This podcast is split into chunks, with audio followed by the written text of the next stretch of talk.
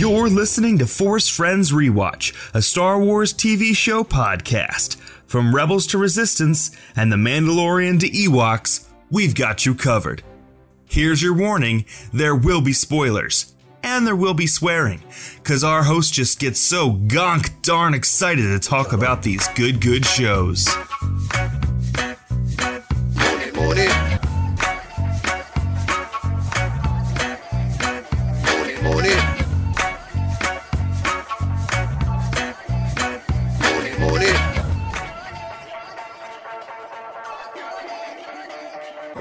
Welcome to Force Friends Rewatch. I'm your host, Andy. And I'm Ryan.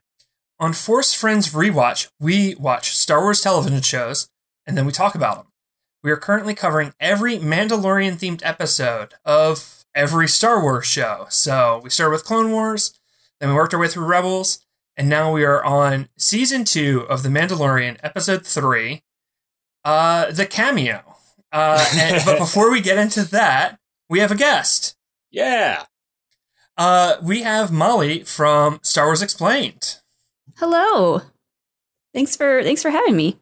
Thank you so much for being here. We're very excited Yeah. to talk to you about Star Wars. Yeah. It's uh I, I love this episode of Mando. It's definitely one of my favorites. It slaps really hard. It's a really good episode. Yeah. Uh, but before we before we dive into Mando, uh, we just want to talk to you about you know Star Wars and fandom and stuff. Yeah. I would say that you are an extremely public figure in Star Wars fandom and a, a very prominent woman in Star Wars fandom, and that's got to be a lot to deal with at times. Uh yeah, at times it's it's a little strange to uh to be considered someone that's that's big in the fandom, but you know, it's uh it's a good time. I'm I'm enjoying it. there's there's definitely weird like levels of celebrity in life where like I knew a ton of people on my college campus and I was well known on campus. But then the second I was out of Lynchburg, Virginia, nobody knew mm-hmm. who I was. You know, and like I feel like internet celebrity is kind of like that where like Definitely. people know who you are, but no one, no one maybe in your personal life like knows or cares about what you do. I know that's probably how Becca feels sometimes, Ryan. Most definitely. My my girlfriend is a is a cosplayer with like a whole bunch of followers on any platform. She like created a TikTok and blinked and had like 30,000 or some insane number immediately. wow. But but yeah, but she also like manages a Starbucks. And it I think she has been recognized there once in like 3 years. Nice. Yeah. but yeah, I imagine it's quite the same experience for you. Uh, it can be, yeah. Like when we went to Celebration uh, in Chicago, we got recognized quite a bit, and it was really strange. But like we we we normally go to Dragon Con every year because it's in Atlanta, and we don't. I mean, a few people may recognize us there, like that are there for Star Wars things, but otherwise, it's just like it's it's nothing. I uh, I came up to you guys at celebration, uh, and it Oh, was yeah. really it was really fun meeting y'all. Uh, it it was definitely the vibe of like I don't know if they get recognized a lot in real life, but I'm like geeking out to my fiance, like that's Alex and Molly. Oh my god!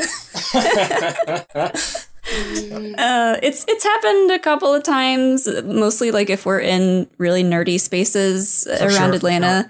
But uh, yeah, it, when it does happen, it's it's really fun and cool. But it's also just like, wait, how do they know me? Oh, right, because I'm on the internet.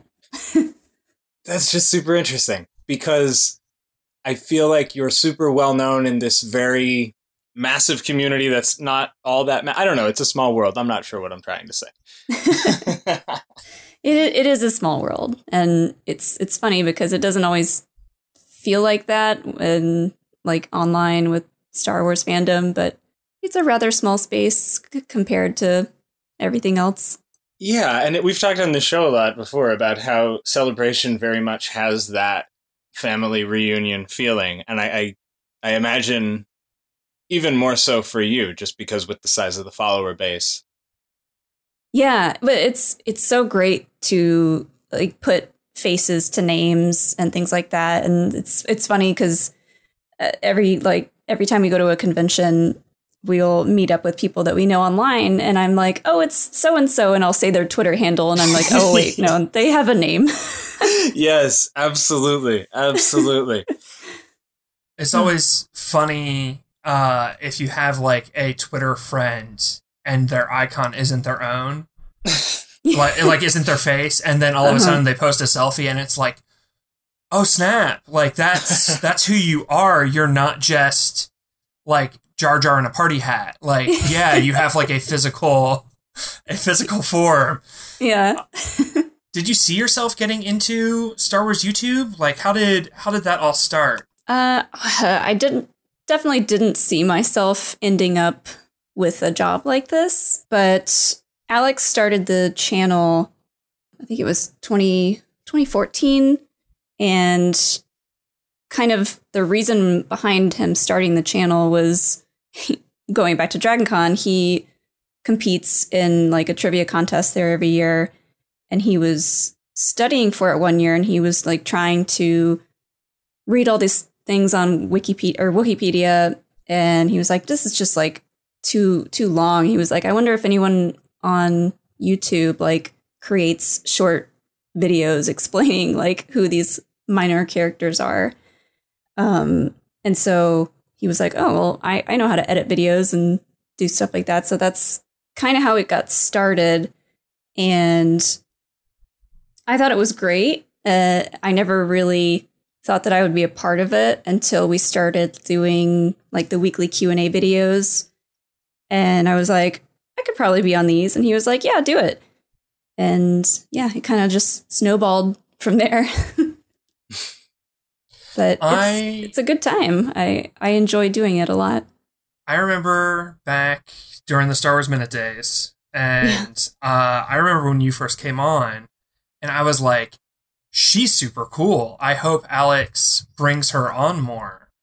and um, like Star Wars is so often like a boys' club, Mm. and uh, being a a queer person and a non-binary person, like it it doesn't always feel like I can walk up and sit down at the table and uh you know I, I loved the channel and was you know a subscriber and stuff. And then I was like oh wow like Molly is a great addition. And it just it it felt like more you you you made it more approachable to other Yeah. people joining the the roster as it will. Uh so I thought that was awesome that you jumped on board was there any pushback to it from from watchers or anything Um, not really. Every once in a while, you know, I I try to stay away from the comments section most of the time, just because you know mental health. yeah Uh, yeah yeah yeah but yeah, every once in a while, uh, you'd see a comment that was like, "What? Why is she here? Like, what? sh- Does she even know what she's talking about?" And I'm like, "M- uh, "Maybe. Uh, sometimes I do. Sometimes I don't. But you know." so it's it's funny because Alex, uh, when I started being on the channel a lot more, he uh, obviously we got a lot of good feedback, and someone said. Uh, wow, I always liked your videos, but now they're funny or like now they're fun to watch. And that's savage That's the most backhanded compliment ever. I love that. yeah, because he just and he he kind of goes along with it because he's like, you know, I can be very like robotic in some ways, uh, just like reading scripts and talking about just characters and and the trivia side of things and I like to say that I'm there to keep him grounded and to be like, okay, what what does that mean though? Like I I know a lot about Star Wars and I've been a fan for a long time, but I'm still kind of the person to be like, okay, but like what would a regular person think about this? Well, I think there's also different expressions of fandom, and uh, I find it really frustrating when uh, there's definitely a subsection of Star Wars fans who like trivia or minutia is the only way they quantify fandom.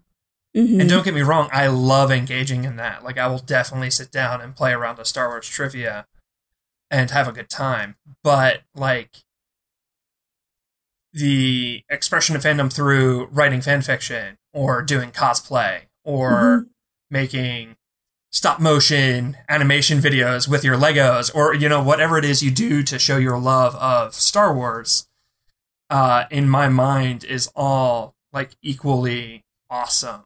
And yes. uh the you know if someone makes an incredible padme cosplay which padme's costumes are super crazy Mhm. someone you know slaves away at that but they haven't seen rogue one are they any less of a fan because they you know put all this time and effort and love into making this costume like no that's that's absurd like that that expression of fandom is just as much as Yes. you know, someone who remembers uh Tivik's name.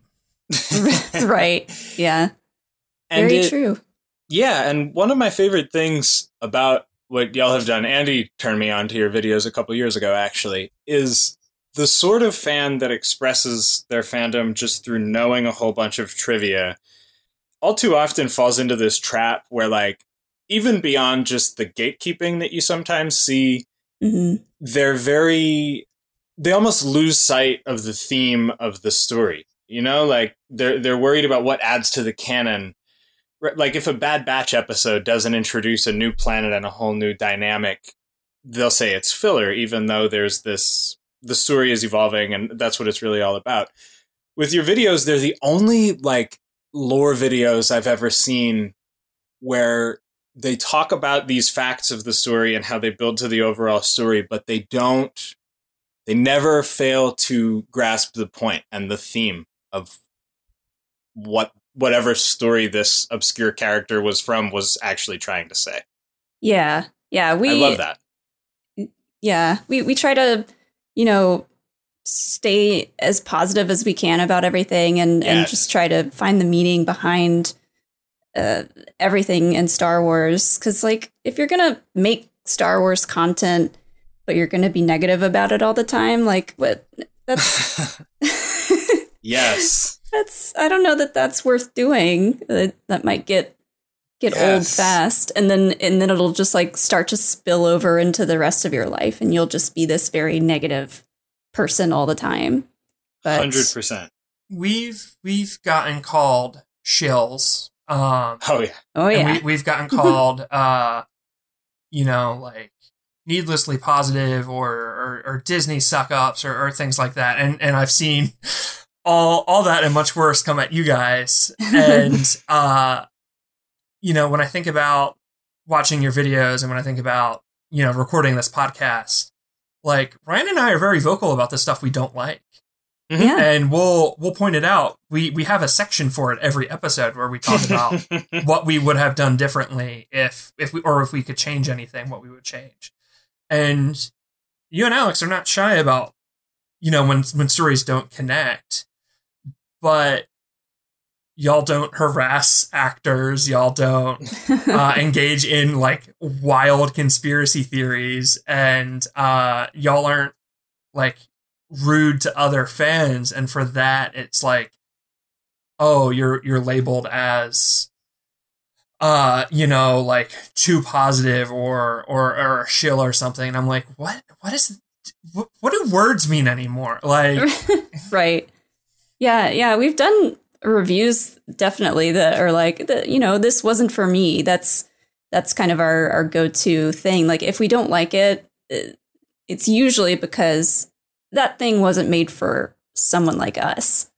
Um and when we started making videos, we were like, okay, we want to make content that if someone stumbles upon our channel and starts watching videos, they're not going to feel like weird or like an outcast for whatever it is that they like. You know, everybody's fandom is different and everyone can like different things and we were like we don't want to make anyone feel bad for what they like so we try to try to stay really positive and and kind of neutral on some stuff just because like we don't we don't want to make anyone feel bad Well, the the stuff that I do dislike, I try not to focus on it because I didn't enjoy it.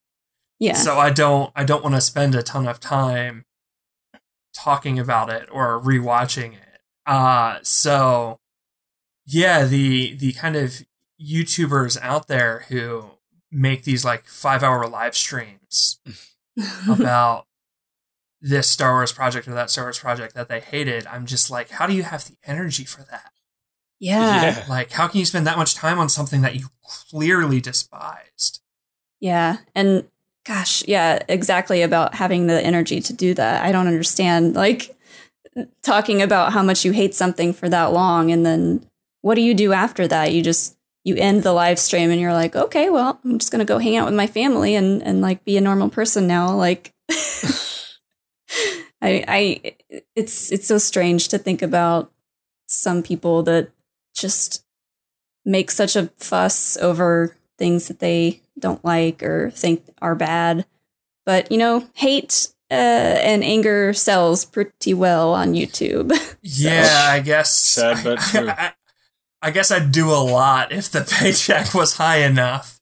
You know, I'll make a six-hour video about the Last Jedi or what have you. Um, I, I guess speaking of hate and YouTube, uh, I feel like you've gotten awards for ruining Star Wars. Have, have I seen that? Was that oh were you on that list? Right? Yeah, I think uh, I forget what it's called, but yeah, it's some kind of shill awards. It's, it happens every year, and I've I've been Why? nominated like five, four or five years in a row now. Amazing. Have you I been assume this is a nominated more prize. than Alex? it's usually um it's funny it's usually both of us that get nominated but like i'm really the only one that even have uh, tweeted back at the guy that does it and i'm just like why do you do this? I i would like to know. Because like alex never says anything or does anything uh, with kind of like that side of the fandom. He just doesn't respond and I try not to, but sometimes I do. But I'm like, so you're still putting Alex on here just because, even though like you're not getting a rise out of him either way. Yeah.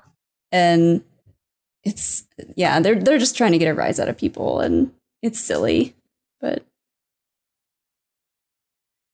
I mean, I king, I, I guess congrats. Uh, I wish I Yeah. had the power and ability to ruin Star Wars. yeah. yeah, it's Yeah. I didn't even know I was doing it, but you Or know, to shill whatever whatever the phrase is. I feel like they change it up every so often, and Yeah. my my block list on Twitter is very long, so it takes a while for the uh, whatever the new conspiracy theory is to, to catch up. I, I Mhm. go and I block more people. yeah, Uh, back to good things, I guess. what was your first Star War? I love asking people what their first like entry point is because it's always, uh, you know, an interesting answer. Yeah. Uh, so the my first introduction to Star Wars was the original trilogy.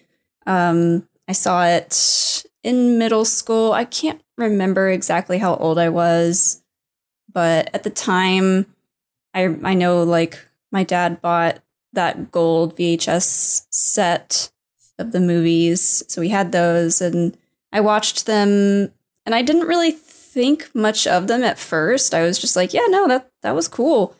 And I had some friends at school that were like, I was a friend. I was friends with a lot of guys at school, and they were, you know, I guess they they were considered the nerdy guys. They would like Star Wars and comic books and all that stuff. And I, I uh, liked being kind of one of the guys to be able to talk about that stuff with them. And they were always like, "Wait, you like Star Wars? You like this or that or video games?" And I'm like, "Yeah, why, why shouldn't I?"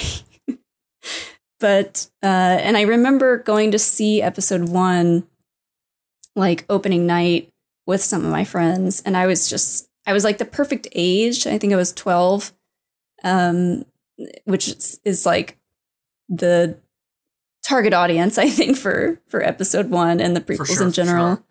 So I remember going to see that and just thinking it was really, really cool and awesome. And I was like, man, Star Star Wars is back. And like I remember some of my older friends, you know, they they were kind of like, oh, Jar Jar this and uh, the prequels that, and I was like, uh, I don't know if that's gonna be how people are gonna remember these movies uh, in a couple of years. And you know, lo and behold, now the prequels are like, I don't want to say universally loved, but they've kind of had like this resurgence and I knew that that would happen, and I think that the same thing was probably going to happen, you know, with the sequel trilogy because there's a lot of people that love to hate on the sequel trilogy, um, but I think maybe ten years down the road, I think a lot of people will talk about how great the Last Jedi was, and Definitely.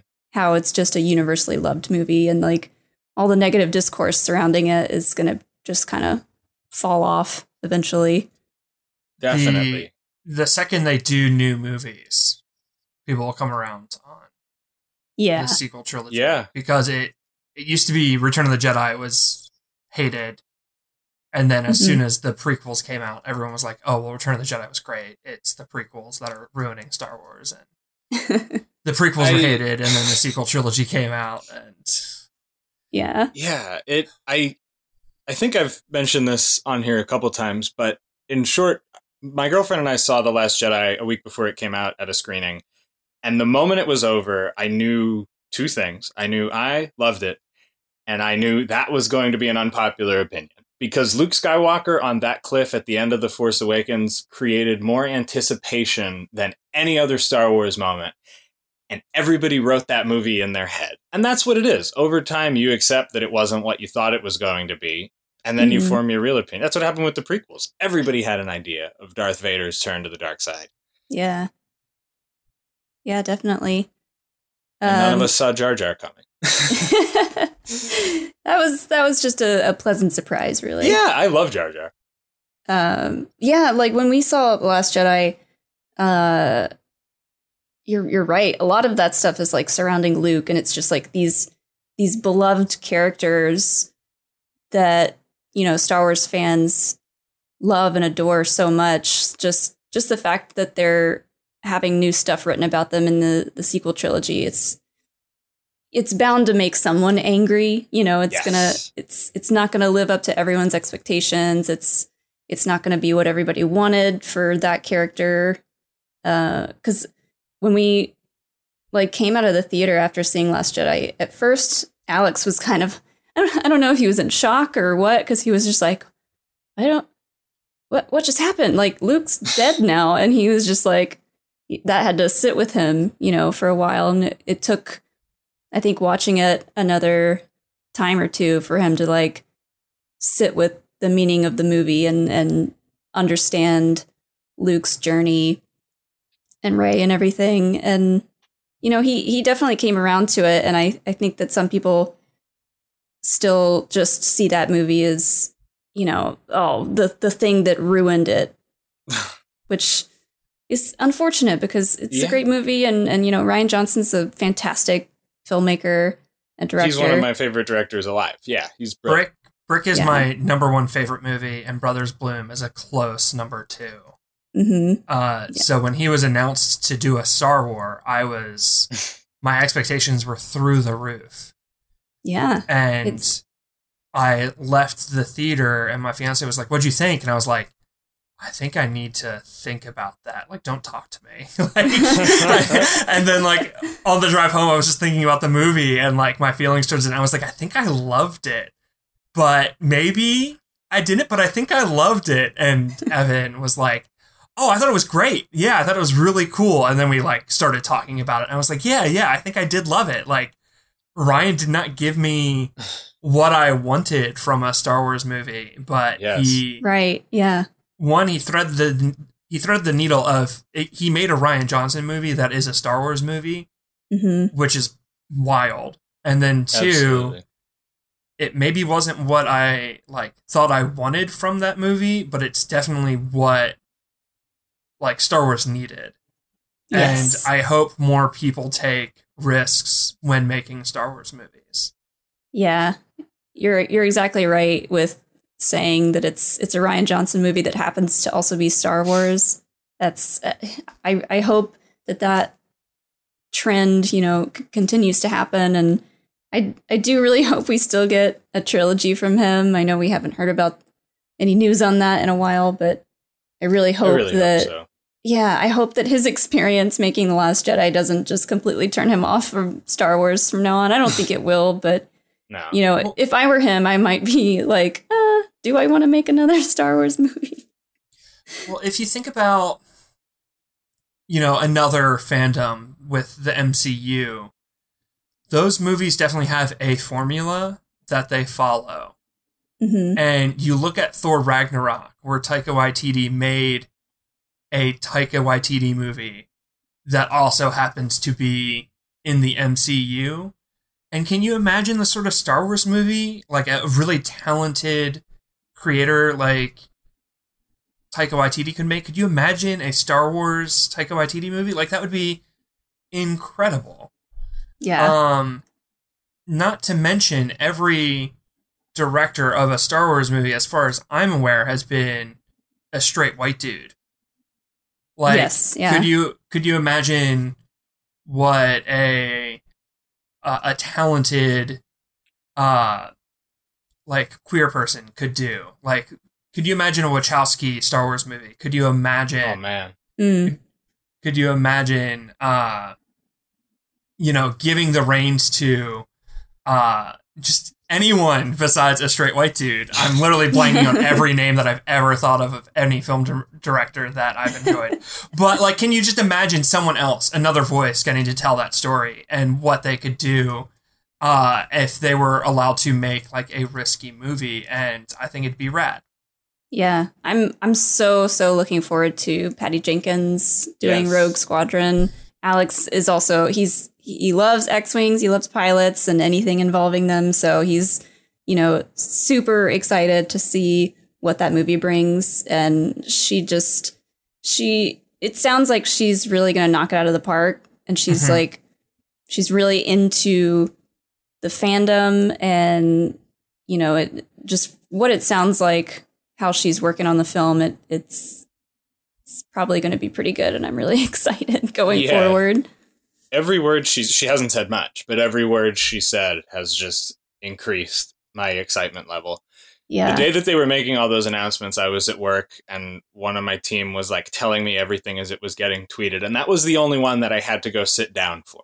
Like that was oh, Ugh, that was yeah it. that that little video that she shot Ugh. where she's like getting in the x-wing it just i get chills just thinking Yeah, about same. it she she freaking gets it and Yeah. She does. uh, I, i'm just very stoked to to see a, a another voice get their hands on a movie it's going to be a movie It It's is not a one movie. show? Yeah. okay yeah that's rad yeah and uh Taika- kenobi is being made by a woman right Yeah, did, Deborah did i Chow. fever dream that yeah No, deborah Chow. chow yeah so stoked so She is the after Athena Portillo with Resistance. She is the second woman of color to helm a Star Wars project. yeah and her episodes of mandalorian Oh yeah, so far been have great. been so good a great Mind-blowing. transition to talking about the Mandalorian. So let's Yeah, let's jump on it. A half hour into this podcast, uh, so we, we, watched only talk about Star Wars television shows. we watched season two, episode three, The Duchess. Uh, if you're listening to this podcast, you've watched it, but just to do the fastest recap ever, uh, Din delivers Frog Lady to the water planet they're headed to. There's a very touching reunion and some frog smooches, and uh, uh, Frog Lady kind of did Din dirty in that she was like, "My husband knows where Mandalorians are, and his advice is go ask at the bar." Like, yeah okay, I feel like that trip deserved more of an answer, Frogman, but sure. Uh, Din asks some Quarren uh, to deliver him to the Mandos. It's a trap. Uh, Bo fucking Katan shows up and kicks so much ass, uh, along with Sasha Banks and some other guy, and uh, some action, some fighting. They strong arm Mando into helping do some light piracy, a lot of action and fighting, and some the light piracy turns into heavier piracy when Bo Katan alters the deal. Um, there's just a lot of great Imperial scenes. Every one of these, like, there's like four Imperials without helmets, and every one of them has like a phenomenal moment of just being like scared or cowardly or really devoted to the cause. Uh, but they, there's some Gideon reveals. Bo Katan's after the dark saber. They uh, don't really get along, but they leave on positive terms. Where they respect each other. Uh, and that's the that's the end of the oh and Bo is like oh Ahsoka and that's the end of the episode. Yeah. Man, fastest recap ever. All of that's canon. It happened just like that. Ryan, what'd you think of this episode? I my first and foremost thought, and whether I like it or not, I will always associate this memory with this episode. The first time we watched it, we were having problems with our internet, and the moment when Bo Katan comes into frame, like the second we see her, the internet cut out, and we couldn't watch the rest for twenty No. minutes. Those were the best 20 minutes of my Star Wars fandom. We discussed every possible outcome and still loved what we got more than anything we came up with. Unintentional cliffhanger right there. I loved it. I loved the episode. It was a solid Star Wars story that paid enough reference to what came before without anything feeling forced. Molly, what'd you think? I I yeah, I really loved this episode. Uh, Bryce Dallas Howard directing Mandalorian episodes. Uh, she's she's so good. I, I Mhm. loved her episode in season one, and I was stoked to hear that she was behind the Bo Katan episode. And Bo Katan is one of my favorite characters, and I I never thought we would see her in live action. So when she pops up, that cool like kick ass music starts playing like the music in this episode is really good too.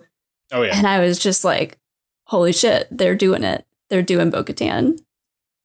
And uh, so many cool name drops in this episode. We get to hear the dark saber, and yeah, uh, Ahsoka. She brings up Ahsoka.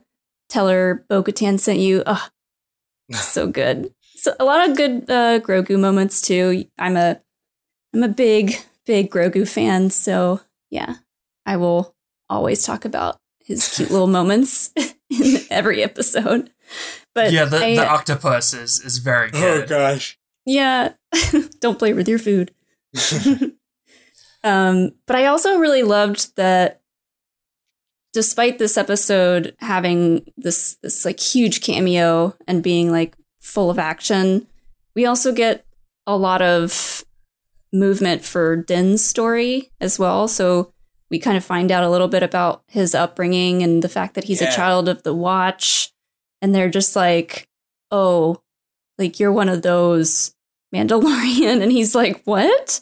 So he, starts to find out, you know, that, yeah, there are other Mandalorians out there and they take their helmets off and they think that you're from a cult, basically. so this, this episode has so much good stuff in it. Uh, I'm a big fan of Critical Role, which um, is an actual play show where uh, a group of voice actors plays Dungeons and Dragons, and every Halloween, uh, these voice actors dress up as characters that they've done voices for.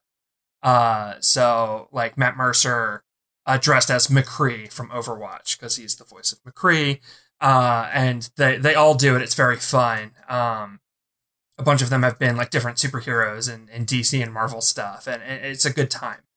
And uh, it's just fun seeing these, you know, super talented voice actors uh, like physically embody the characters uh, for their Halloween stream. I can't imagine voicing a character and then being presented the opportunity to portray them in a live action TV show. Like, yeah. That's wildly cool Mhm. and uh, fingers are crossed that they do it again for a certain blue uh, war criminal. But um, Please. Yeah, whenever I see fan casts for Thrawn, I'm like, why would you cast anyone but uh Mikkelsen? He does such a good Yeah. job. But Mhm. And he looks it. He looks. He has the physicality for the role. Yeah. uh, I I love that they did that. Um, this episode rules. Everything you guys have said, I agree with. Um, I remember when I watched it, I like dropped my food and like went down to pick it up, and in the time where I was like struggling to find uh the like jalapeno popper or whatever it was I was eating, like Grogu had gotten knocked into the water. And Oh, yeah. then like I pop up and like Bo Katan's there and I'm like, I feel like I missed something. What is going on? uh so I made everyone rewind. Uh so I could I could see her entrance. It's a very Um, fast paced episode. yeah. yeah, it doesn't let up.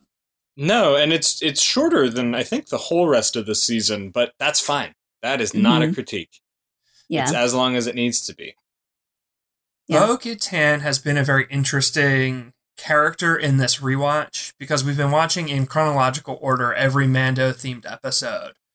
And she has a lot of character development that happens between things Yes. in that she shows up and she is uh a horrible person and um is like killing innocent villagers and kidnapping people and like enslaving them and stuff. She's a really bad dude. And then gradually over the course of Clone Wars, uh, you know, kind of out of nowhere, she starts helping her sister and Obi-Wan. And then by the time we get to Rebels, she's like a full goody. She's not even like an anti-hero. And uh, it kind of feels like we've we, we have missing chunks of her of her life and her thought process. And Yeah. I remembered the first time seeing her in this show, I was like, wow, she feels kind of like too good of a character. Um like like she's had her edges softened and then rewatching this episode yesterday before recording, I was like, no, she's a baddie again, kinda. Like Yeah. she she feels on this rewatch with all the context from before with this podcast, uh, I, I feel like I noticed more of uh more nuance in her. Yeah. She she's like she you know wants that dark saber and she's going to do everything she can possibly do to get it back and she has that moment at towards towards the end with the imperial guy and she's like I know he has it or I know he knows where it is like tell me and I'll let you live like she's she's just going to go on a killing spree until she gets that dark saber so I'm so excited to see what they do with her and this dark saber and then going forward in like season three. I really hope we end up going to Mandalore in the show. I think that would be really, really cool. And she she straight up lies to Din like multiple times. And when he like eventually calls her on it of like, hey, that's not what I agreed to do. This is way more than what you let on to. Mhm. she just like really flippantly uh is like if you want to know about this jedi like you'll do what you're told and stop questioning me and he's like i'm not comfortable with that and she she throws his words back in his face of this is the way and uh you know she's gonna girl boss gatekeep gaslight her way to get that dark saber and i'm here to root for her yes. ryan any bo-katan thoughts Um, nothing beyond what you said. I mean, I this episode more than I think any other Bo-Katan story made me really want to see the big picture. I want to know what happened after her seeming victory in Rebels. I mean, we can infer it, but I need to see it. I'm like that. Mhm. she needs a solo comic series or like a trilogy of novels. Yeah. Oh, novels would be excellent. If there was that's a-, character we've never really gotten into her head. Like she hasn't shown up in the kind of media where we can really see her process. Like after the Padme trilogy is done, if we got a Oh. Bo-Katan novel during the Clone Wars, one during Rebels, and one like right before we see her in Mando, that would be that would be dope. That would I- be so, yeah. so cool. Yeah, because we could go back and get stuff like with her and her sister, her and like Mhm. the rest of her family. And yeah, she's a very hardened character on the outside, but you know there's a lot going on in her Yeah. head. I know E.K. Johnston said she like wants to do an Obi Wan Satine novel, but Oh yeah. uh, if I was in charge of uh, Lucasfilm Publishing, I'd be calling her up to do a Bo-Katan trilogy. Should Oh, be that'd be so good. EK, have me have me be your agent. I'll, I'll, I'll, I'll, I'll, I'll, I'll pitch the best the, the best pitches your way. Uh, yeah, she is a fascinating character. Uh, I love that every Mandalorian has like their signature weapon. Like Boba Fett has his carbine, and Jango Fett has his dual pistols, and Sabine Wren has explosions, and Bo-Katan has like fist knives. It's like one Wolverine claw per hand, and it's it's Yeah. like really thick. I don't know what it's called. I'm sure it has a name, but Yeah. she's just like punching people with knives, and it's it's the coolest thing. Yeah, there's there's uh I did notice that when I rewatched this episode like there's a really loud knife like sound effect that would you would you can hear it like every time she punches somebody or like that little knife uh flicks out and it's yeah, it's like one of her seems like one of her signature things. I guess it's just like part of her gauntlet. I don't know if the other ones have them too, but she's just like a really big fan of using hers. But she has cool like dual pistols too. Like Yeah, that yeah, hallway s that hallway scene on the freighter is just chef's kiss where they're just like plowing down stormtroopers. it, it's some great action stuff. We see some really cool uh, original trilogy weapons on stormtroopers, as well as uh, they get the uh, what looked like to me the shore trooper rifles from Rogue One, Mhm. and Yeah, I just thought that, that was, was it. neat to see.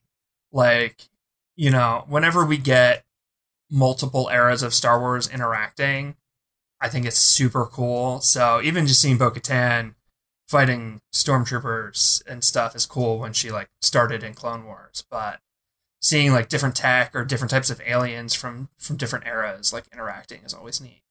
Yeah. Also, a Gozanti, Yeah. first live action Gozanti is super cool.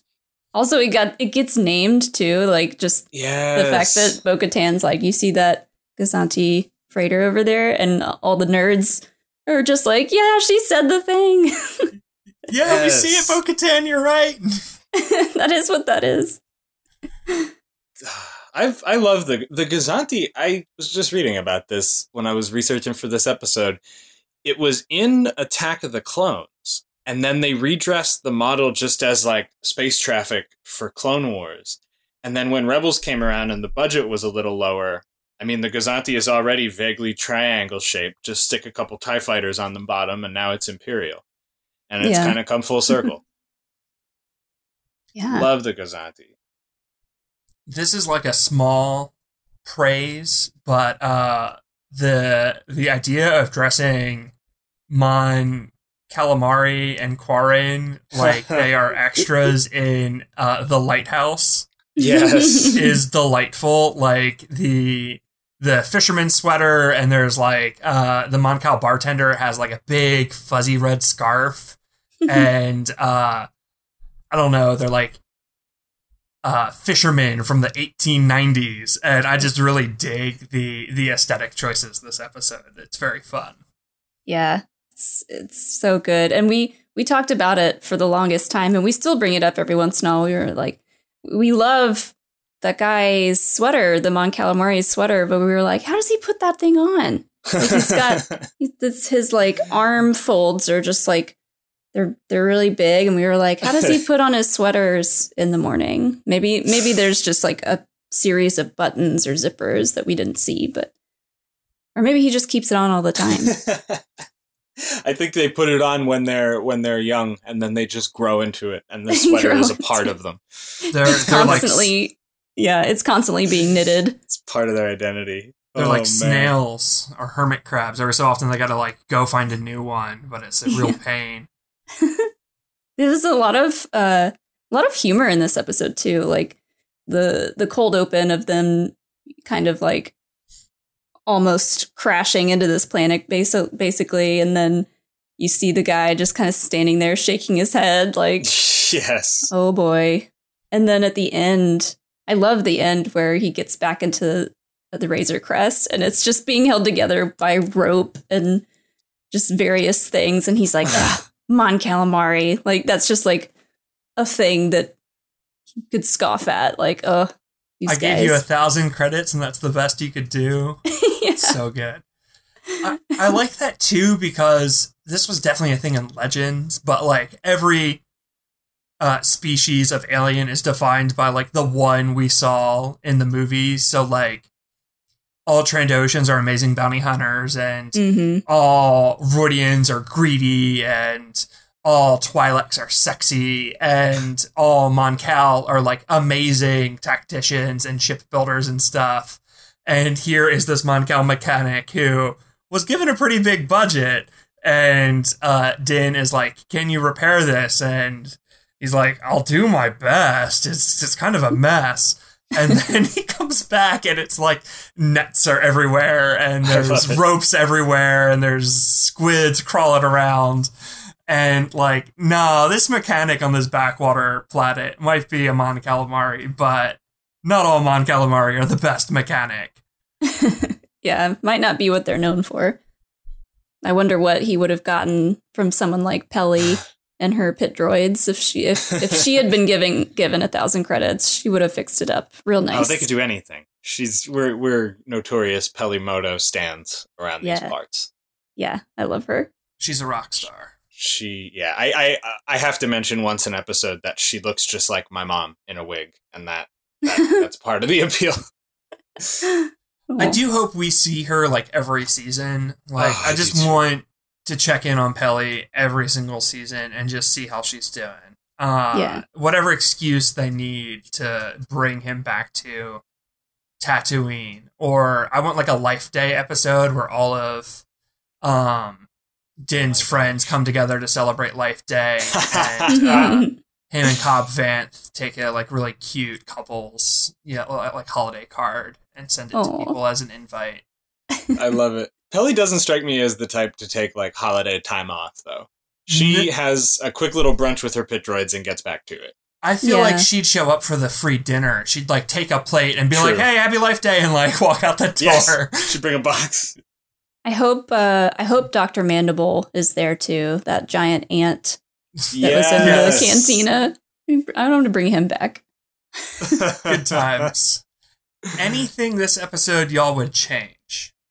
Anything that you wish was a little bit different or a little bit better, maybe? I would buy better internet sooner so I could watch it in one sit. Uh, no, I would. Uh, I don't know if I like the Ahsoka name drop. I almost wish that that reveal had been a reveal. If she said like, "I have a contact for you," and then if they let us wonder for a couple weeks, but I'm not sure. I'm not sure about that. Hmm, yeah. That's a good point. Like maybe I- we still got the episode with Ahsoka, but just not Yes. the name drop. Yeah. Yeah, I'm gonna disagree, Ryan, if only because fan speculation is like true. so darn toxic sometimes That's that true. like sure i feel like a lot of the Yeah. superfans knew the rumor that rosario dawson was playing ahsoka and we're gonna get into that casting on that episode Oh sure. yeah. but um i feel like we kind of knew it was coming but like at this point just just reveal the card like i don't want to have to deal with 10 Yeah. who, who who's the jedi bo That's a katan mentioned yeah Yeah, that's a good point because I, I know when Alex was doing the reviews, uh, when the episodes were coming out, I remember he was like, "Thank goodness they just you know put that out there so we can all stop wondering." And it's like, yes, Yeah. it's Ahsoka. I guess it was nice wondering when rather than will. Yeah. Yeah. And like the the the Ahsoka name drop I feel like made sense because like Bo Katan and Ahsoka have worked closely together before. So Yeah, that's true. Mm. Um, I guess I wanted to see a little bit more, like you said earlier about uh Frogman, Frog Husband. Yeah. Uh, like I wanted to see a little bit more of him, but he was like, "Yeah, no, I, I think, uh, I think some of your people have been here. I don't know. Talk to the bartender.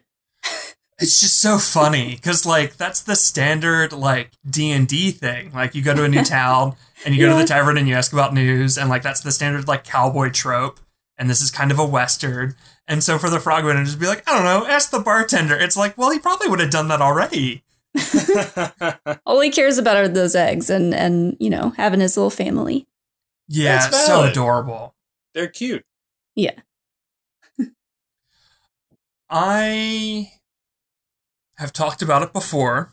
Uh, I think I've talked about it every episode for season two so far. But this, the the last hallway run that Din does, where he charges the stormtroopers at the end of the hallway, and they have these big machine guns, and he he gets shot a million times and falls down, and then he still manages to throw the bombs, and he gets up and he's completely fine.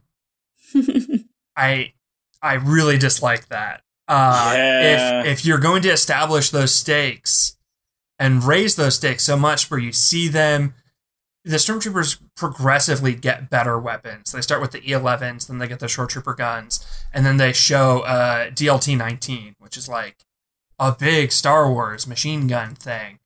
If you're going to keep raising the stakes and ratcheting it up, and like none of the other Mandos feel like they can do it. They're like, we're pinned down, we can't move forward, and Din does it. There's got to be some sort of consequence. I'm not saying that like you need to kill Din Djarin like he's the main character, but have him get shot, like have him get hurt, have the armor get damaged, have something happen where uh, the stakes elevating mattered. Because um, yeah, if your character can run down a hallway full of machine guns and get shot a bunch of times and be fine, what will hurt him? Yeah, he does. He he has this reoccurring like I've got a death wish kind of thing when he like flies into the mouth of the great dragon and he Mhm. will just run down a hallway getting shot at. He's putting a lot of faith in that Beskar. I mean, Beskar is great, but yeah, he's uh, he has a child. He needs to be careful.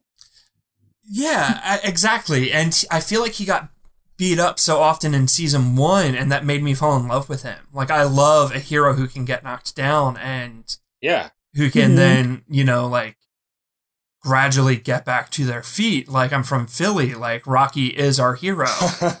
um, and yeah, there just there wasn't the payoff I wanted, and I, I've talked at length about it before. But yeah, that this is the episode where it happens, and uh, I still gritted my teeth. I, I don't I don't like that scene. I wish it was a little bit different.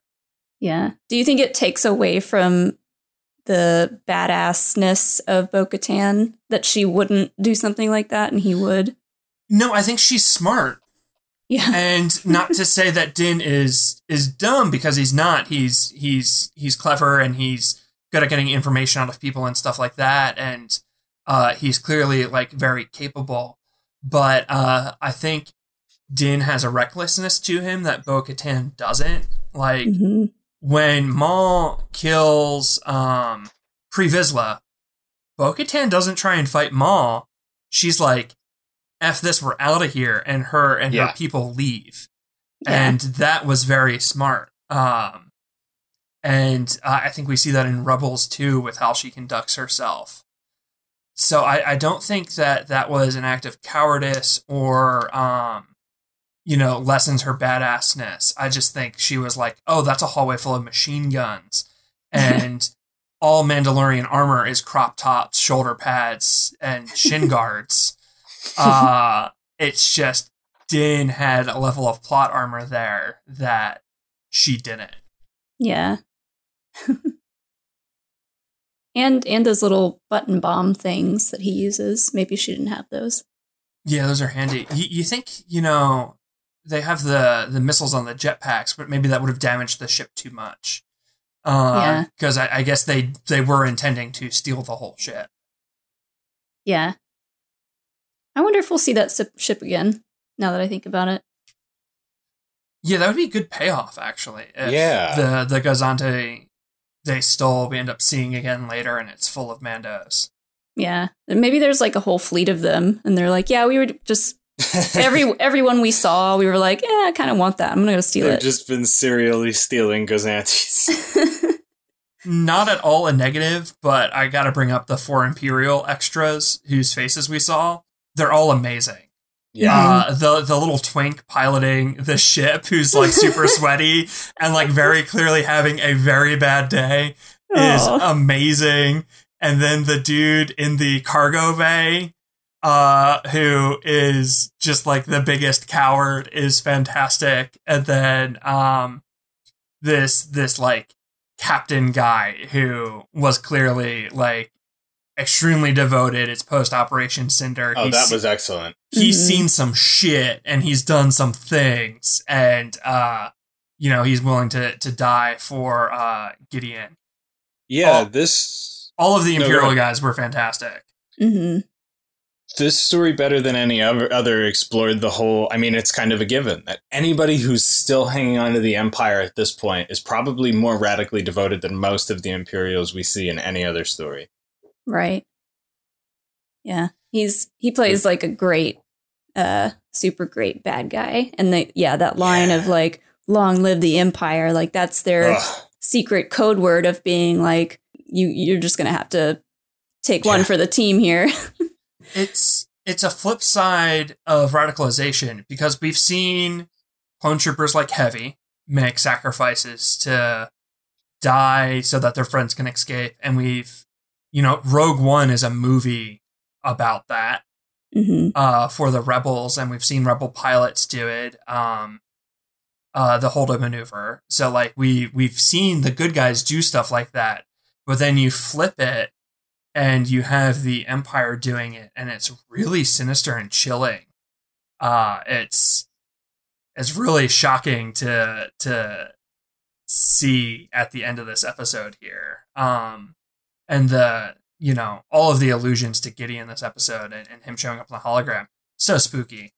hmm oh yeah Yeah, cuz at first he's like we need backup like right now and he's like, "Well, you know, Gideon's like, "Well, it sounds like it's a little too late for that, huh?" and you're like, "Damn." It, it feels like the the captain didn't call earlier because he didn't want to get in trouble, and then he Mhm. Yes. calls, and it's Gideon's like it's too late. If you had called, you know, five minutes ago when this started, maybe something could have happened. yeah. It's rough, rough day at work. bad times Yeah, and I love uh, the deck officer guy that that's played by Kevin Dorff. He's a hilarious, like comedic actor that's has popped up in a bunch of things. He was in Parks and Rec, uh, which is one of my favorite shows. But I I love him just like cowering down and he's like, close the door, to all of them, close all of the doors. And he's so proud of himself when he when he gets them and the guy's like, Where are they? He's like, They're in the cargo bay control room. I got him. And then he just gets sucked out. Yeah, Bryce Dallas Howard really does a good job of balancing like super like raw action beats, like really heavy violence, and then like peppering in moments of comedic relief to like give you space to breathe in this Mhm. episode, yeah. hmm uh, which is really appreciated. Like if it was just the nonstop Mando like Death Squad action, like I, I I'd, I'd fall over. I wouldn't be able to handle it. It'd be like action overload. But then there's these brief moments where you can like slow down, catch a breath, have a chuckle, and then get back into it. Yeah. So good. All right. Well, so any good. any last thoughts on this episode? We didn't stay long in negatives. We just went right back to positives. It's a really good episode. yeah it, it's a really Yeah, and I solid think- it's brilliant You mentioned earlier that it was like one of the shorter episodes. I think, it, yeah, it's it's almost you know that's the best kind of episode to be a little bit shorter because the pacing was so good, yeah so much action, and then Exactly. you get right down to the point of the Ahsoka name drop. I Yeah. I think there's a very real concern about one corporation owning all of our popular culture.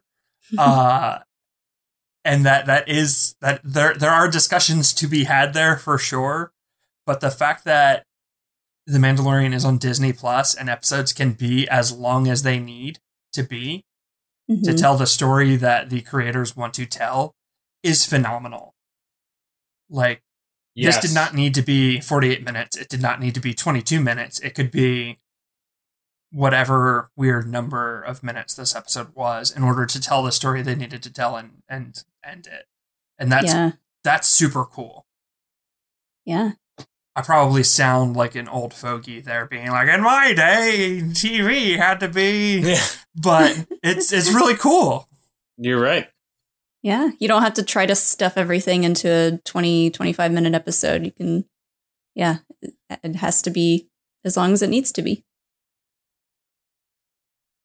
All right. Well, Molly, where can people find you?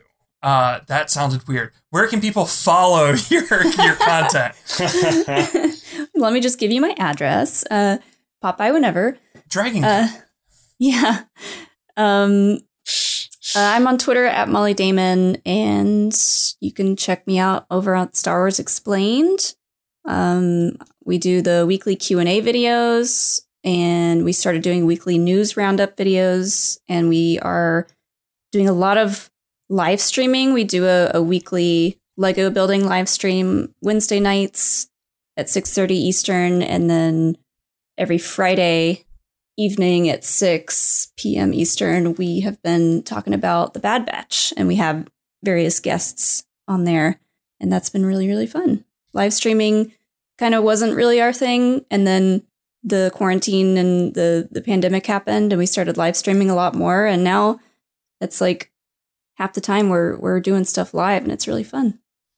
it it's a ton of fun. I typically don't watch live. I usually watch like at work the next Mhm. day, not to tell my boss.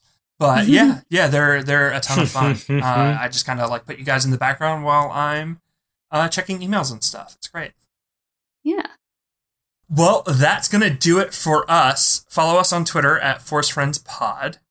We want to give a huge thank you to Bristol Podworks for our intro and for being our producer.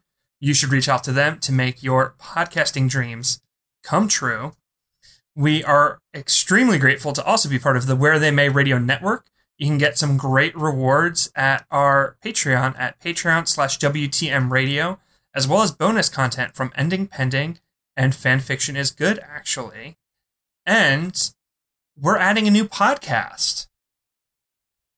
Uh, I believe it's called uh, Written and Directed Music by. I think it's called Music by. I don't know.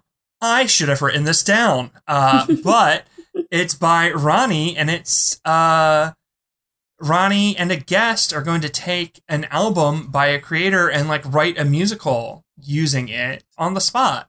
Ooh. Yeah, so cool. like Rocket Man, they took Elton John music and made it about Elton John's life. Uh, they're gonna do that for all sorts of bands. I guess Green Day, American Idiot would be a better example. But yeah, it's gonna be a super fun podcast. Ronnie is amazing.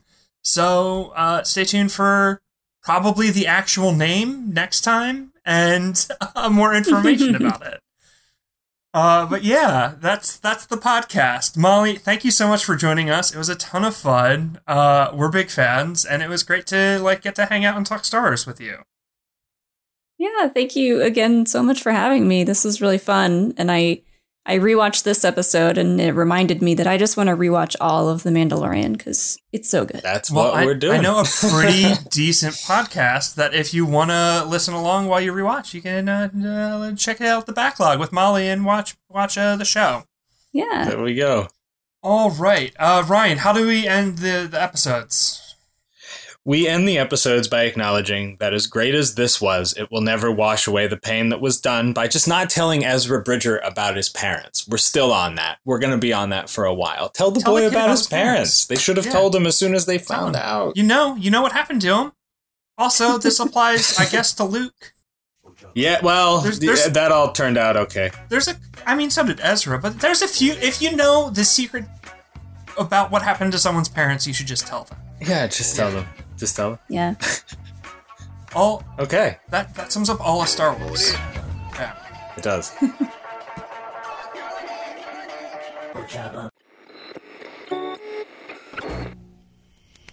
Where They May Radio.